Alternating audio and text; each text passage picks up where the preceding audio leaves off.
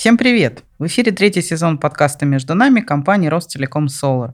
С вами по-прежнему Анна Попова, руководитель департамента клиентского сервиса Центра продуктов «Дозор». Продолжаем знакомиться с нашими коллегами. Сегодня у нас в гостях очень интересные мужчины. Один из них сторожил нашей компании, а второй присоединился недавно. Поэтому кажется, что мы сегодня сможем поговорить и об истории компании, и о том, какие задачи перед ней стоят, ну вот прямо сейчас, и какие для нее являются новыми. Приветствуем гостей. Роман Чеплыгин, директор по консалтингу. Привет, коллеги, привет всем нашим слушателям. И Леша Павлов, директор по развитию бизнеса Центра противодействия кибератакам, более известный как JSOC. Всем привет.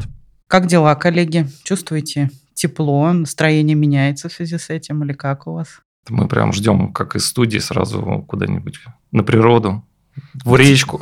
Где-то внутри вот прям тепло зарождается. Это от другого. Это прекрасно, это здорово. Поэтому начнем мы с такого экскурса в историю. Леш, ты работаешь со дня основания в компании. Как, на твой взгляд, она менялась за эти годы? Расскажи, пожалуйста. Мы все тогда себя реально чувствовали евангелистами, потому что на рынке сервисы по кибербезу, ну, по большому счету, никто не предлагал. Да, информзащита там окучивал э, вымпелком в части сока, но это было совершенно другое, не рыночное взаимоотношение. Если говорить именно про коммерческие услуги сок, мы там по факту честный первый коммерческий сервис-провайдер по тематике MDR. И вот, собственно, этап, когда мы грели рынок, нам все отказывали, говорят, да вы что, а, какой кибербез на аутсорс? Мы говорили, ну, пять лет назад про бухгалтерию то же самое говорили, сейчас посмотрите, как все выглядит тяжело было. Второй важный, наверное, вехой был чемпионат мира по футболу. Феерическая абсолютно история была. Как-то раз, э, а, кстати, Игорь говорил об этом на дне рождения компании в апреле в прошлом году. Ну, я повторю для слушателей, может быть, кто-то присоединился вновь, потому что история интересная. Игорю э, звонят ребята из э, восьмого центра ФСБ, которые участвуют в Совбезе, и рассказывают примерно такую ситуацию. Владимир Владимирович, заседание по Совбезу, он говорит, вот у нас там намечается а, чемпионат мира по футболу на нашей территории, он должен пройти без сучка, без задоринка, и кто отвечает за безопасность? Все таки ну вот за безопасность отвечают эти, эти, эти силовые структуры. Он говорит, классно. А кто отвечает за кибербезопасность? Все-таки Solar. Хотя мы были подрядчиком подрядчика. Ну, то есть там сложная история была, там вверху был НСИ, который дочка Ростех, в общем, не суть. Сказали Solar, и Владимир Владимирович тогда говорит, Solar, хорошо. Что хорошо? Почему хорошо? Откуда он вообще про нас узнал? А, но было полное ощущение ответственности за безопасность мероприятия. И вот тогда мы прям мало спали, много работали, но было безумно интересно. Следующий такой же этап был референдум по принятию поправок в Конституцию, когда мы защищали, там просто вот народ днями и ночами дежурил, работал, там проводил асинтовские мероприятия. Для понимания, асинт – киберразведка по открытым источникам. Соответственно, осуществлял мониторинг там, ключевых объектов, смотрел, чтобы везде все было нормально, все со всеми взаимодействовали. Были физические оперштабы, где сидели люди, им приносили еду, заказывали пиццы. И это было безумно романтично. Сейчас у нас таких мероприятий накопилось, ну, точно больше десятка. Это и ПМЭФ, это и Дальневосточный экономический форум, там защиту сурийских тигров, праймерис Единой России, многие другие контракты, они все безумно интересные. С точки зрения именно проектов, они уникальны. Но мы научились с этим работать на потоке. И сейчас я могу сказать, что главное э, качество э, именно JSOC это, ну, понятное дело, люди, но еще это, конечно, опыт. Бесценный совершенно опыт, шеринг которого по JSOC происходит с завидной регулярностью. То есть мы lessons learned проходили и различные там вебинары. На старте зарождалась идея, которая сейчас прям вышла в поток. У нас есть первая линия, которая просто обрабатывает инциденты, она не понимает, чем они закончились. Они видят просто атомарные сработки, они по ним дополнительную информацию собирают, предоставляют клиенту, а что там было дальше, ну, условно, не знаю, добавили учетку в группы доменных админов. И что? А по факту, когда им рассказываешь, что это вылилось в инцидент, там служба безопасности заказчика подпрыгнула, там Игорь Залевский, это руководитель нашего серта форензики, там привлекался, чуть ли не до физической расправы доходил. Ну, в общем, прям крутой кейс, который для ребят из первой линии реально зажигает глаза, потому что они понимают, что они не просто так расследуют вот эти вот вроде бы простые типовые кейсы, по которым у них есть куча плейбуков. И вот здесь важное качество всех в JSOC – это вовлеченность. Много мыслей у меня родилось, но мне кажется, что надо ужин с Лешей конкретно добавить в то, что за солярки продают. Ром, давай, давай с тобой, потому что ты недавно, как тебе вообще Solar? Оправдал он для тебя свои ожидания? Какие они вообще были? Как ты появился и как ты сейчас себя чувствуешь? Расскажи, пожалуйста. Да, с удовольствием. Ну, давай так, по порядку. Как мне Solar? Здорово. У меня на самом деле своя история знакомства с Соларом. Как ни странно, ей тоже очень много лет. Она возникла где-то примерно в 15-16 годах. Я в тот момент работал в международной консалтинговой компании. И неожиданно, то есть я занимался развитием кибербеза в международном консалтинге именно в России. И, но основной профиль компании, он был про аудиты, финансовые услуги, налоговые. И ко мне приходит партнер, отвечающий за налоговые услуги, и говорит, у меня э, в портфеле появилась компания российская, прям кибербез, что-то крутое, что-то новое. И мы тут хотим с ней законтачиться, и у них там налоги, и аудиты, и финансы. И, наверное, тебе будет интересно узнать, а что у них э, в продуктовом портфеле, какое предложение есть. И тогда оказалось, что это Solar. И, в общем-то, это был первый момент, когда я о них узнал. Я безумно был впечатлен, что это действительно такой первый полноценный игрок коммерческого рынка MSSP-провайдеров, то есть именно сервис-провайдеров. Мы в тот момент, по большому счету, имея доступ к международным знаниям, знали, что тренд на создание и развитие именно игроков сервисных, он уже идет, так скажем, по миру, в Европе, в Америке, и очень-очень ждали, когда же он придет и появится у нас в России. А в противовес этому видели усиление инхаусных, ну, то есть внутрикорпоративных центров. Ну, и тут я узнаю как раз про Solar. Первое знакомство было как раз, мне кажется, с Игорем, с Владимиром, и было знакомство некое с продуктами. Наверное, вот это первая такая веха, которая в принципе, на моем радаре нарисовала эту компанию. В один прекрасный момент возникла ситуация, когда э, мы с Игорем встретились по рабочим вопросам, но, видимо, у него уже была на повестке история создания полноценного консалтинга в Соларе. И, в общем-то, как-то мы за это зацепились, и я понял, что, наверное, когда мы согласились, ударили по рукам, я осознал, ну, перед этим буквально, что, по большому счету, Solar как сам по себе и как часть Ростелекома, и как часть вот этой экосистемы громадной, это такой колоссальный потенциал, то есть меня больше всего мотивировало и интересовало даже не сама там будущая позиция и задачи, а скорее возможности и перспективы развития бизнеса в целом. Причем как непосредственно прямого бизнеса Солара, так и кооперационного с другими нашими направлениями, с материнскими, с другими дочерними. Хочу сказать, что сейчас я это все вижу внутри, я понимаю, что мы обладаем безумным потенциалом и людским, и экспертным, и технологическим. У нас еще очень много того, что мы можем соединить, улучшить, там, проапгрейдить э, и внутри с нашими партнерами. И поэтому еще раз, Solar просто отлично. Я думаю, Solar тебе тоже рад, Ром, абсолютно точно. И за себя скажу, и за компанию, мне кажется. Мы едины.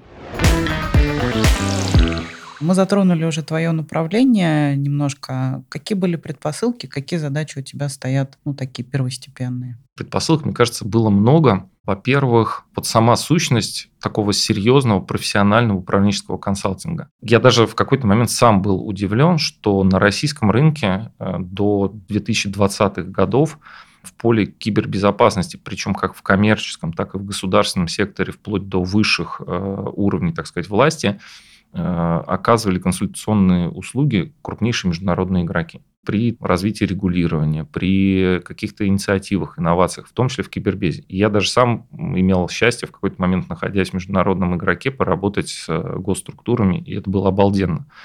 Соответственно, у меня еще в тот момент зародилось ощущение, что консалтинг по кибербезу, он мега востребован рынком. Это, наверное, тот мостик, тот механизм, который позволяет собрать лучшее из кибербеза, из IT, из бизнеса, помочь выстроить вот этот диалог, а мы сейчас действительно во многом нуждаемся, не столько в технологиях нуждаемся, безусловно, но в едином понятийном, так сказать, аппарате, ну, в хорошем смысле, да, то есть в едином информационном поле и в эффективных коммуникациях мы крайне нуждаемся. И вот как раз консалтинг, он может здесь выступить таким медиатором, который что-то лучшее берет из техники, переводит на понятный бизнесу язык. Мы очень часто, как специалисты в кибербезе, говорим, что есть вещи, которые нужно решать IT-инструментами. Будет гораздо эффективнее.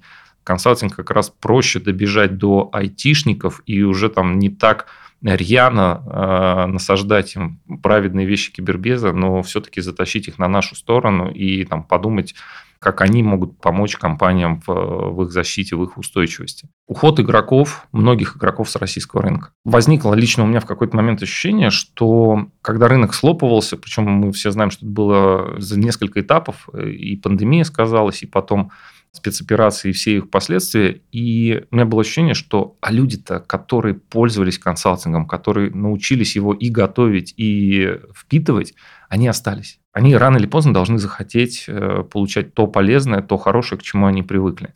И отсюда сформировалась вторая потребность, и мы ее сейчас видим, прям очень рады и видим и чувствуем на рынке. Это, скажем так, занять эту нишу профессионального консалтинга, управленческого, те же Big Four, Big Three, и уже работать с заказчиками, с потребителями этих услуг, но находясь совсем на другом уровне доверия. Это как раз вот тот момент, когда мы можем помогать и консультировать, находясь в одном регуляторном поле, с одинаковым пониманием критичности, значимости и глубины знания кибербеза в стране, а, чего не было и не должно было быть у международных игроков. У нас, безусловно, стоит там, колоссальная задача по сохранению доступа к глобальным знаниям. Это противовес да, вот потребности и всему тому хорошему, что существует. Но я думаю, что даже наладив скажем так, сеть контактов, сеть умов и знаний внутри страны, внутри даже такой крупной компании, как мы, мы выйдем на уровень вполне себе сопоставимый по знаниям, по тем компетенциям, э, сопоставимый с крупными мировыми игроками. То есть вот, наверное, таких потребностей прям много. Да, я очень хочу добавить к словам Романа. Основная проблема консалтера в том, что они... Э, я общался со многими заказчиками, у которых реализовывались проекты по консалтингу, говорят, блин, да, по best практисам не придерешься. Но это такой сферический конь в вакууме, которого вот на нашу бытовуху опустить, ну, прям невозможно. И вот здесь ключевое отличие Солара – что мы идем от практиков. То есть мы приземляем все эти прекрасные best practices на современные суровые реалии а, кибербеза в России. И здесь и Рома, побывав в шкуре как бы в трех ипостасях, да, и со стороны международки, и со стороны как бы прям гасухи, и со стороны э, вендора, и теперь со стороны универсального игрока, вот он это все прочувствовал. И я это все на себе тоже прочувствовал, потому что видел проекты, которые реализуют ну, коллеги по цеху.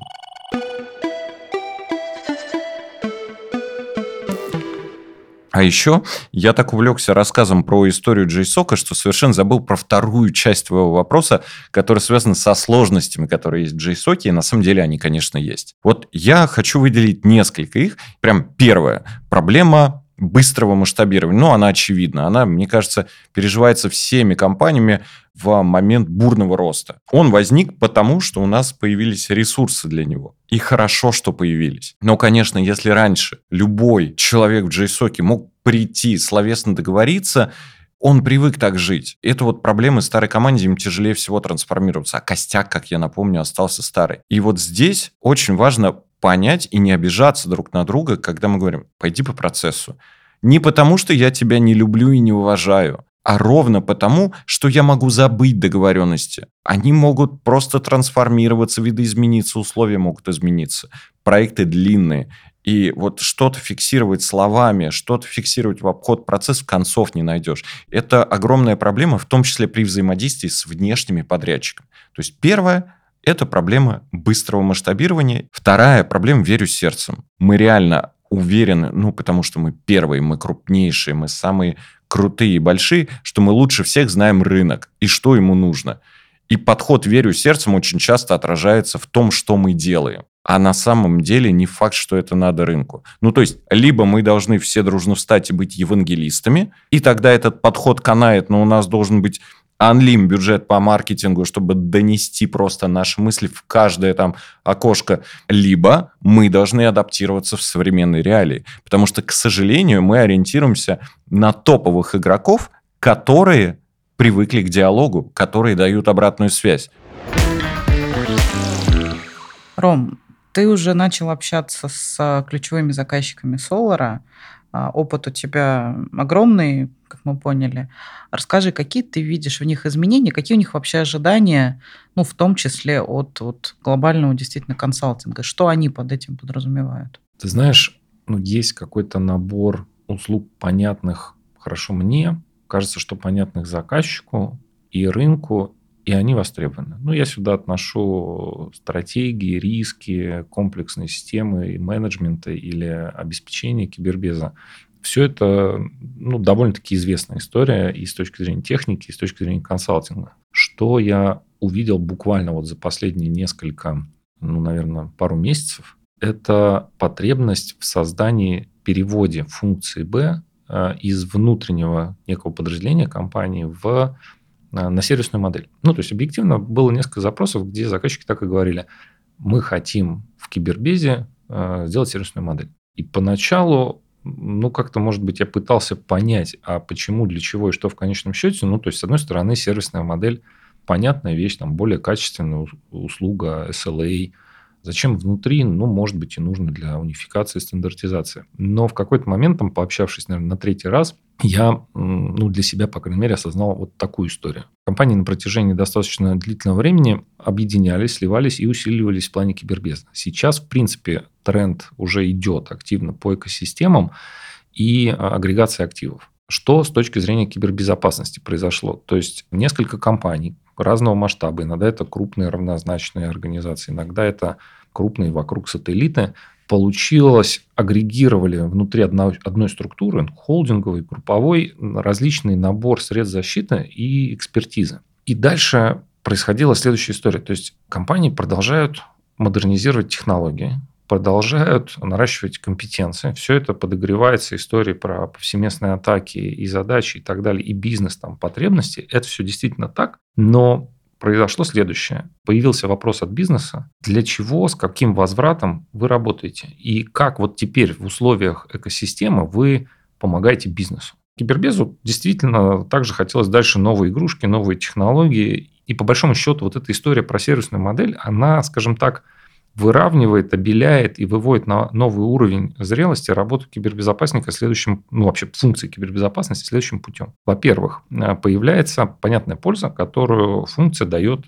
бизнесу, будь то ДЗО, будь то какая-нибудь структура, будь то это материнская компания. Дальше, для того, чтобы кибербез продолжал покупать новые игрушки, он уже, ну, как бы некрасиво говорить, нам очередная модернизация нужна. К тому же, ладно, если бы это модернизация раз в пять лет, а она же каждый год модернизация. И здесь уже получается более, скажем так, прозрачное экономическое определение, для чего и за счет каких источников финансирования происходит эта модернизация. То есть у нас уже идет сервис. Сервис нужно поддерживать в э, качестве, в содержании и в объеме. И получается, что мы, показывая каким подразделением, каким там бизнес-юнитом, сателлитом, какую услугу поставляем, в ее уже себестоимость мы можем спокойно закладывать определенные элементы не только Э, компенсации там, с фонда оплаты труда и так далее, костов, скажем так, но и элементы модернизации уже самого оборудования, программ, технологий, их э, расширения. Наверное, во всей этой конструкции есть еще и определенная польза с точки зрения там, содержательности, качества услуги, но точно вырисовывается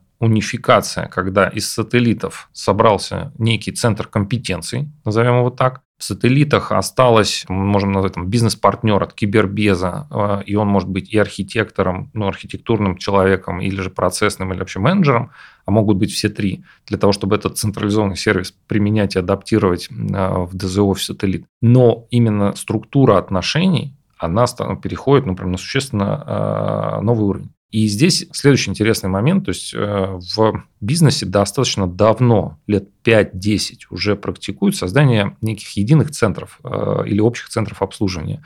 Э, их активно создают по бухгалтерии, по финансам, чуть реже, но создают по IT. И, в общем-то, история вся та же самая, то есть это некая унификация, повышение качества и, как оказывается, экономия. На самом деле здесь для кибербеза нам скорее важна экономия не для того, чтобы сократить расход, а для того, чтобы, наоборот, высвобожденные вот эти средства направить на действительно то усиление, повышение качества защиты, которого там, сейчас еще компании не достигают. Получилось, что модель, которая хорошо работала в бухгалтерии, в кадрах, вообще не наша сфера – и чуть-чуть в IT, она сейчас начинает становиться востребованной именно в кибербезе. Это, наверное, одно из там, ключевых направлений, которое кажется достаточно новым, новым и интересным как для самих служб безопасности внутри компании, так и для нас, как тех ребят, которые могут помочь э, провести их вот по этому маршруту, перевести на, на сервисную модель. Да, это действительно очень интересно, это что-то новое.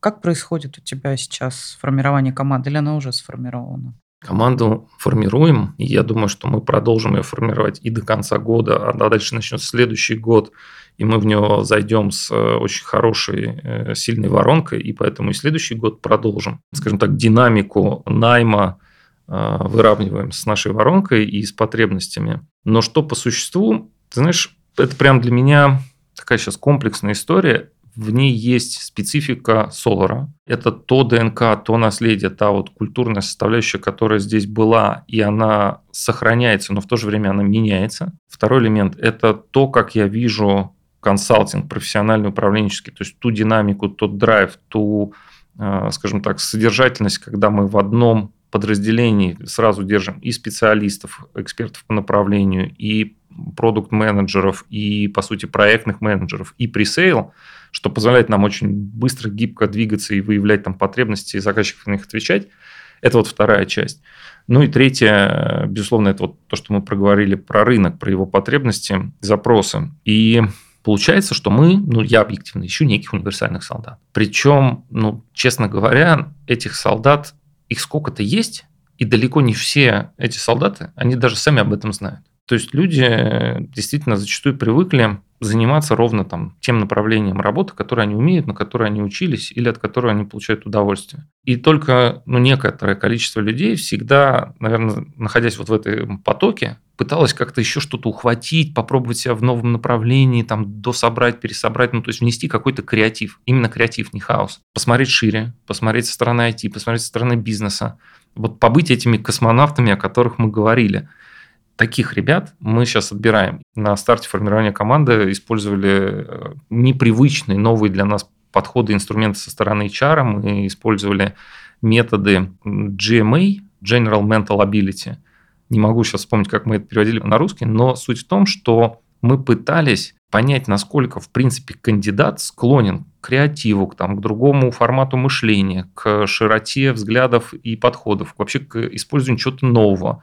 А, или же, наоборот, он более гармонично в фиксированном там, пространстве, задачах и так далее. Нам нужны и те, и другие, но в моменте развития, безусловно, у нас там идет потребность большая вот в таких ребятах, желающих попробовать и практиковать что-то совсем новое.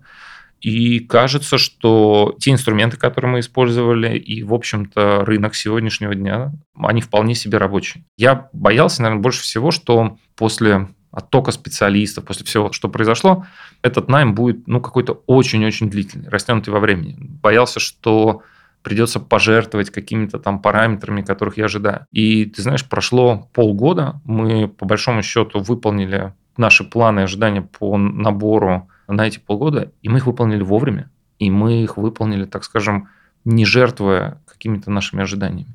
Ребята находились абсолютно из разных, можно сказать, источников. То есть это и консультанты, это и специалисты из индустрии, то есть со стороны заказчиков. Это даже ребята, которые у меня самые интересные были кандидаты, крутой IT-специалист, то есть он всю жизнь занимался IT, э, самых там базовых helpdesk до управления, до CIO, и парень захотел попробовать себя в кибербезе. И я, честно, мой первый вопрос был, а почему, зачем? Ну вот обратно как бы историю я слышал, да, когда ИБшник хочет там еще и IT охватить, и стать ЦИСа, и так, э, CIO, а вот в обратную сторону не встречал. Он мне очень-очень понятно ответил. И вот именно таких ребят, которые ищут для себя и хотят реализовать себя и дальше там принести пользу и компании, и нашим клиентам, и заказчикам мы ищем. Нас сейчас, на самом деле, прямо вот в моменте нас 5 человек. Мы ждем прибавления буквально в понедельник ближайший, и я думаю, что еще даже несколько людей там в течение еще пары недель тоже к нам присоединятся. Класс. Это очень здорово. Это действительно вселяет надежду, что кадровый резерв, он все-таки на рынке еще не исчерпан. Леш, вернемся к JSOC. Расскажи, каким он планирует стать в ближайшие два года. Если говорить о том, каким JSOC станет, ну, JSOC сейчас велик, он и будет великим всегда. Это неизменно. А, очень хочется уйти а, от зависимости конкретных людей. Понятно, есть звезды, да, там Володя Дрюков, ну понятно, какой JSOC без Володи Дрюкова. А, но на самом деле у нас была задумка еще в прошлом году. Я собирал клич по JSOC, с целью записать серию подкастов под названием «Сок – это люди». К сожалению, не нашли ресурсов интервьюеров, не нашли ресурсов, чтобы это вот обработать ролик, то есть motion, звук, аудио, сведение, планы интервью, вот это все, то есть это прям нагрузка. Но очень хотелось показать, что на самом деле количество звезд JSOC – это каждый первый. Вот чуть-чуть углубись, и вот все люди просто гениальны по-своему. И на самом деле я добью эту тему, это вот прям мой гештальт, показать, что JSOC – это люди все, а не только те, кого вы видите каждый день там в записи подкастов, не знаю, в каких-то видеоинтервью, на встречах в директорате или еще где-то. И я считаю, что вот основная цель на несколько лет – это HR-бренд JSOC. Потому что, да, про нас мало знает общественность. То есть мы всего добьемся, это понятно. Важно правильно показать и донести, что JSOC – это реально семья. Поэтому вот как можно больше звезд надо выводить. Я вот за это. Так, кто за сезон про JSOC, пишите, голосуйте, пожалуйста. Это очень хорошая тема, очень правильный движ. Давайте выясним наш любимый вопрос. Успеваете ли вы отдыхать и кто вы вне работы? Может быть, вы очень интересные люди помимо работы. Леша, давай, расскажи, пожалуйста. Да, ну я не могу про это не рассказать, потому что я обожаю отдых. А, я считаю, кто хорошо работает, тот хорошо отдыхает и наоборот. Самое главное уметь перезагружаться. Поэтому для меня отдых, я ненавижу тюлень отдых. То есть даже если я приеду в Турцию, в Египет, неважно, первый день аренда машины и куда-нибудь поехали, что-нибудь смотреть. И у меня жена такая же, она работает в дозоре, сейчас в декрете, но обязательно вернется в команду. И вот мы такие, у нас дети такие, у меня дочь такая, ну когда уже мы поедем в какое-нибудь путешествие, какие-нибудь горы посмотрим, какие-нибудь озера. Папа, пойдем на рыбалку уже наконец. Ну что такое, мы две недели не были на рыбалке. Разбуди меня в 4 утра и пойдем, пока еще солнце не встал на рыбалку, говорит не четырехлетняя дочь. Это про то, какой у меня отдых.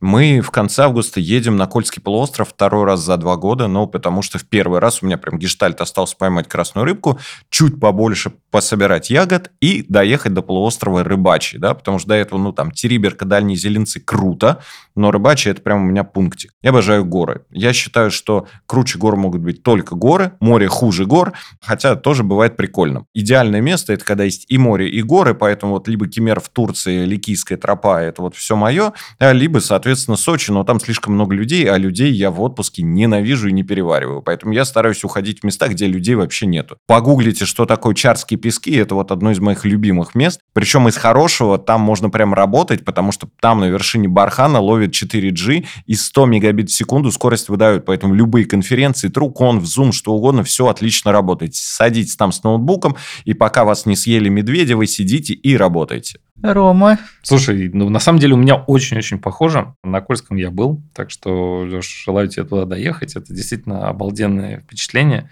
Если поедешь в августе, это, мне кажется, самое лучшее время. И спасибо тем ребятам, которые меня туда затащили.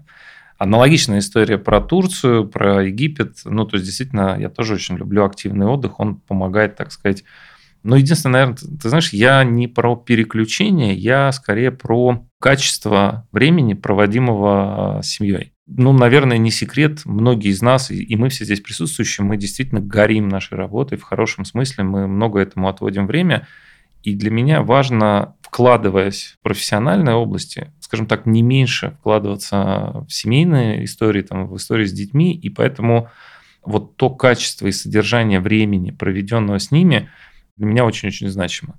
С одной стороны, насыщению помогает именно вот эта активность. Ну, то есть, действительно, это больше интересных моментов для посещения совместного, для обсуждения, вообще для каких-то э, движа какого-то. С другой стороны, я не могу сказать, что вот испытываю колоссальную потребность прям оторваться, отключиться и полностью выдохнуть. То есть, безусловно, есть какие-то этапы, когда нужно немножко перезагрузиться, подумать о другом. И для меня это, опять же, возвращается тем, что там, не знаю, через два, через три дня отдыха у меня появляется, вау, какая-то идея, до которой там долго не мог дойти или решить, она где-то на подсознании находилась, и я, бывает, ее там как-то либо запишу, чтобы никого не показывать, никому не рассказывать, не показывать, что даже в отпуск я могу что-то там подумать о работе. А, я ее запишу, потом вернусь и уже как-то начну там реализовывать. Я обожаю, вот последнее время очень полюбил ходить э, даже просто по различным интересным местам в нашем городе. А, где-то с экскурсиями, где-то сам, те же музеи. У меня, знаете, был, наверное, лет пять назад, когда еще Европа была открыта, и первые визиты в европейские столицы, и вот музеи, в общем, все прекрасно. В какой-то момент я себя поймал на мысли, подождите, я там был в пяти условных городах и посетил основные достопримечательности. А где я был, в каких достопримечательностях я был в Москве? Я себя поймал на мысли, что, оказывается, да не так и много, где я был. Ну, то есть какие-то выезды за город, да, все это было, а вот прям пойти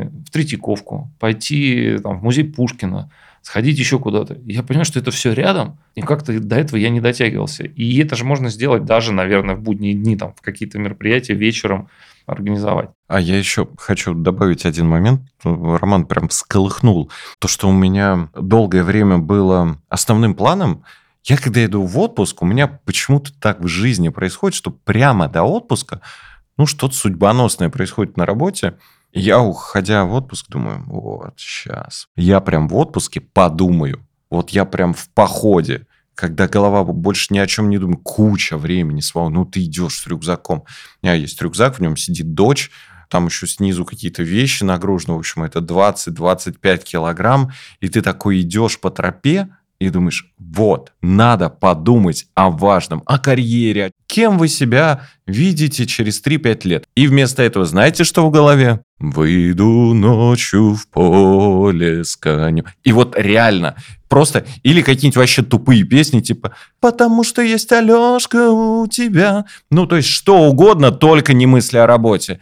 Какая-нибудь просто ритм отбивать, числа считать, книги вспоминать только не думать о работе, потому что на самом деле организм может делать хорошо только одну вещь. Либо он физически нагружается, либо он думает. Одновременно думать и идти почему-то не получается.